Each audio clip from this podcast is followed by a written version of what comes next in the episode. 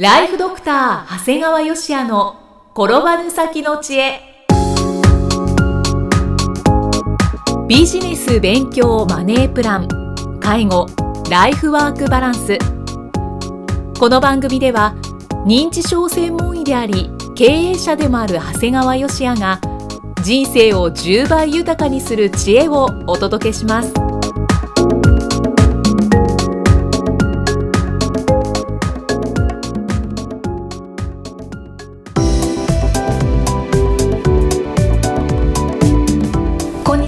生きみえです。ライフドクター長谷川芳也の転ばぬ先の知恵、今回はだいにひゃくさんかいです。長谷川先生、今回もよろしくお願いします。お願いします。え今回はどのようなお話でしょうか？まあ、あの医療費控除、微妙な線引きという話になります。ああ、医療費控除、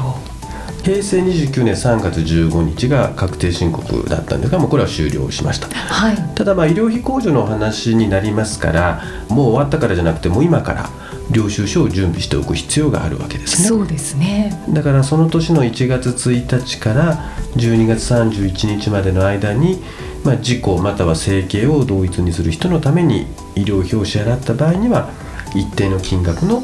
所得控除を受けることができます。はい。まあ、これを医療費控除といってみんな結構知ってるんだけど、そうですね。じゃあ結構何知らない人もいるんだよね。まあ、中身を詳しくはわからないですね、あんまり。そうなんですよ。だから医療費控除の金額っていうのは、実際に支払った医療費の合計から保険金などで補填される金額を引いて、さらにじゅうまんえんを引いた額で、上限はにひゃくまんとなります。だからまあ普通、まあ保険適用がなければ、まあ、じゅうまんえん引いたものだから、じゅうまんえん超えた分が医療費控除になるということになるんですね。はい。で、医療費控除の対象となる医療費っていうのは、目的が治療であるかがポイントなんです。だから皆さん結構勘違いしているのは、健康保険が適用されるか否かは問題でないんです。はい。だから治療を目的とした自由診療や先進医療も、一般的に支出される水準を、まあ、著しく超えなければ医療費控除の対象となるんですね。先生、じゃあ例えばどんなものがありますか？うん、例えば子どもの成長を阻害しないように行う歯列矯正や、はい、治療目的で行われる大人の歯列矯正も医療費控除の対象となります。うん、しかし美容目的で行われる歯列矯正は対象にはなりません。あ、はい。視力回復を目的とした治療であるレーシック手術は医療費控除の対象になりますが、はい、眼科で処方されるメガネやコンタクトレンズは視力を回復される治療ではありませんので、医療費控除の対象にはならない。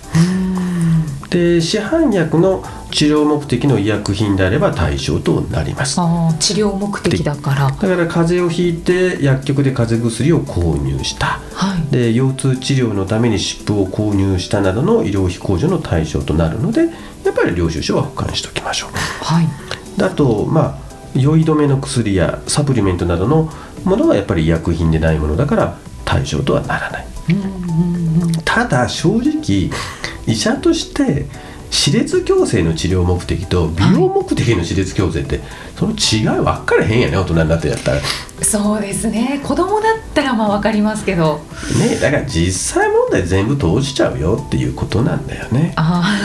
うん。で、じゃあ実際さ、はい、酔い止めの薬買った時にさ、領収書もらった時に酔い止めの薬って書いてもらうわけじゃないじゃん。そうですね。うん、で薬代としてもね、そのまま提出すればいいわけだしうん、だからまあ正直言ってあのダメ元で出してしまうのも一案なんだよね。あとね、結構皆さん知らないのが病院へのタクシー代、はい、あれもなります。あ、医療費控除の対象に。うん、だからタクシー代結構使ってる人いるんだけど、それで領収書を出してない人いますね。はい、そうですね。結構だから複雑ですよねこういった医療費控除の対象に介護保険サービスも入っているということはあまり知られてないのではないでしょうかと。そうなんですね。うん、ただね、これなかなか難しいんだ。はい。居宅系のいわゆる在宅でのサービスの中でも、医療度の高いサービスは保険の自己負担に限り医療費控除の対象になるんです。えーと、具体的にはどのようなサービスですか？例えば訪問看護だとか、はい、訪問リハビリだとか、はいまあ、医師による居宅療養管理指導だとか、うん、通所リハビリだとかっていうのが対象となるんですね。は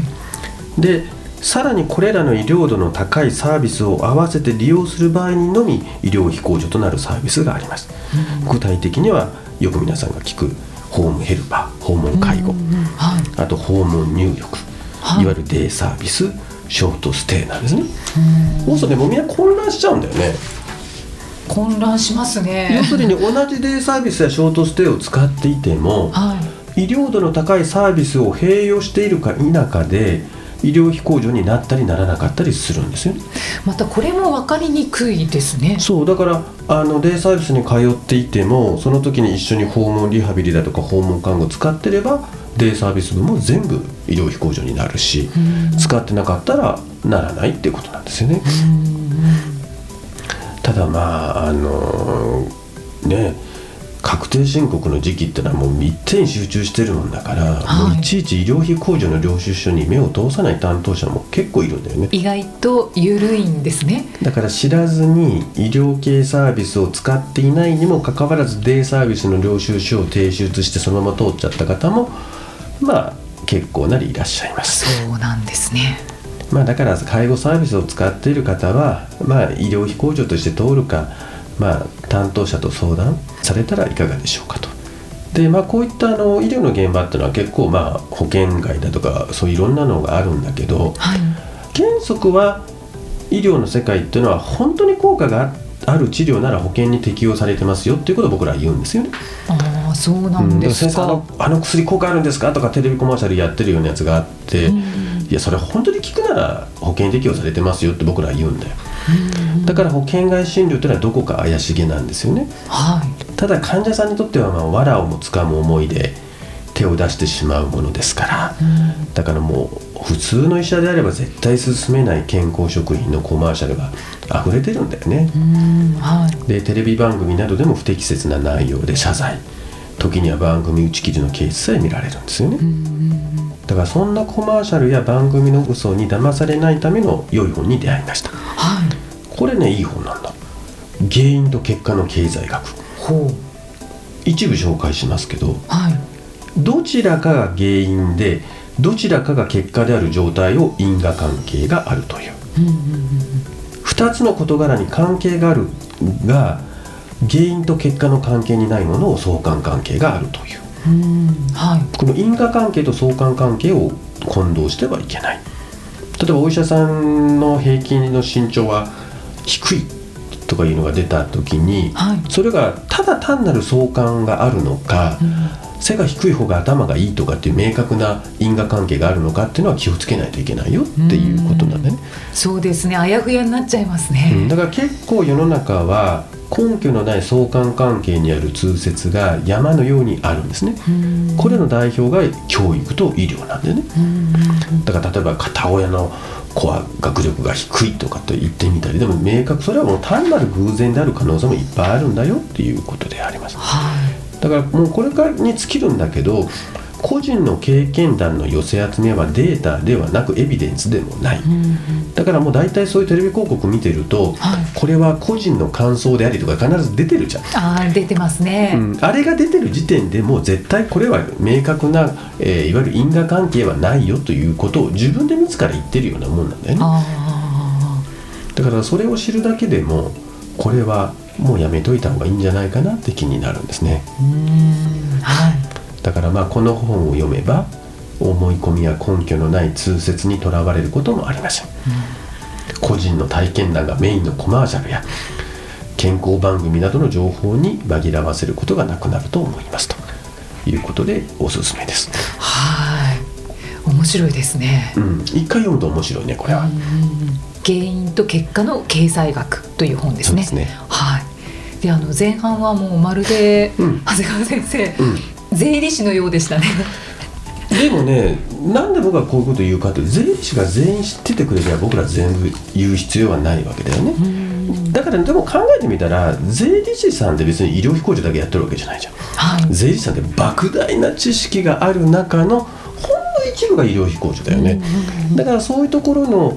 見方っていうのは僕らが見た方がよくわかるっていうところだよね。だから決してその税理士さんがサボってるとかではなくて、税理士さんの情報収集だっていろんな情報をやる中の一部でしかないところを、まあ、我々がその専門家の目から見るとというところであるんですね。うん、だからより詳しくお話しいただけたんですね、うん、はい、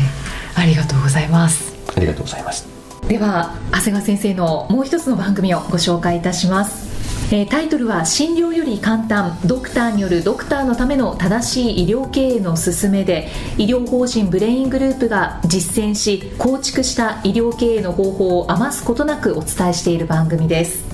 えー、こちらは聞いてくださっているリスナーさんとの発展もあったりしますよね。そうですね、あのうちのグループ の, あのサービスの一つにあの個別でね経営プロデュースをするということもあるんですが、はい、まあ、あの番組聞いてあのこういうこと今度個別で受けたいっていうような方も出てきてますので、まあ、そんな人もいるのかな、なんでいるのかなという気持ちでまた聞いていただけるといいかなと思います。長谷川先生 の, あの個人経営コンサルを受けたいっていう方が、そうですね、そのだけどいきなり受けるのってなんか、ね、何を教えてくれるんだろうみたいな、うん、そうですね、番組聞いたらこういうことを教えてもらえるんだってことがなんか納得できるのかな。うん、確かに、はい、そういった意味でもご利用になってみてください。えー、ただいま定期購読受付中です。ご入会された方に毎月はつかにダウンロード形式の音声ファイルと配信内容をまとめたテキストをお届けしております。そして シーディー と冊子にして郵送でもお届けします。今なら最初のにかげつかんは無料でご利用いただけます。無料お試し版の音声ファイル、テキストもございますので、ぜひご利用ください。詳しくは医師・歯科医師向け経営プロデュースのホームページ、または iTunes ストアでも ピーディーエフ で番組内容をご紹介していますのでご確認ください。長谷川先生、今回もありがとうございました。ありがとうございました。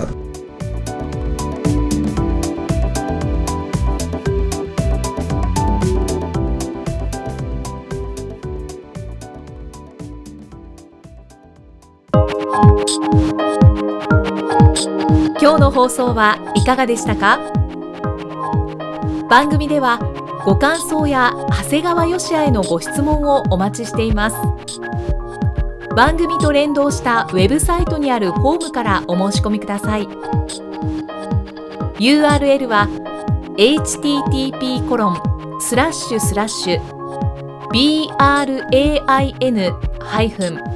ジーアールドットシーオーエムスラッシュエイチティーティーピーコロンスラッシュスラッシュブレインハイフンジーアールドットコムスラッシュポッドキャストスラッシュです。それではまたお耳にかかりましょう。この番組は提供ライフドクター長谷川芳也、プロデュースキクタス、ナレーションは生きみえによりお送りいたしました。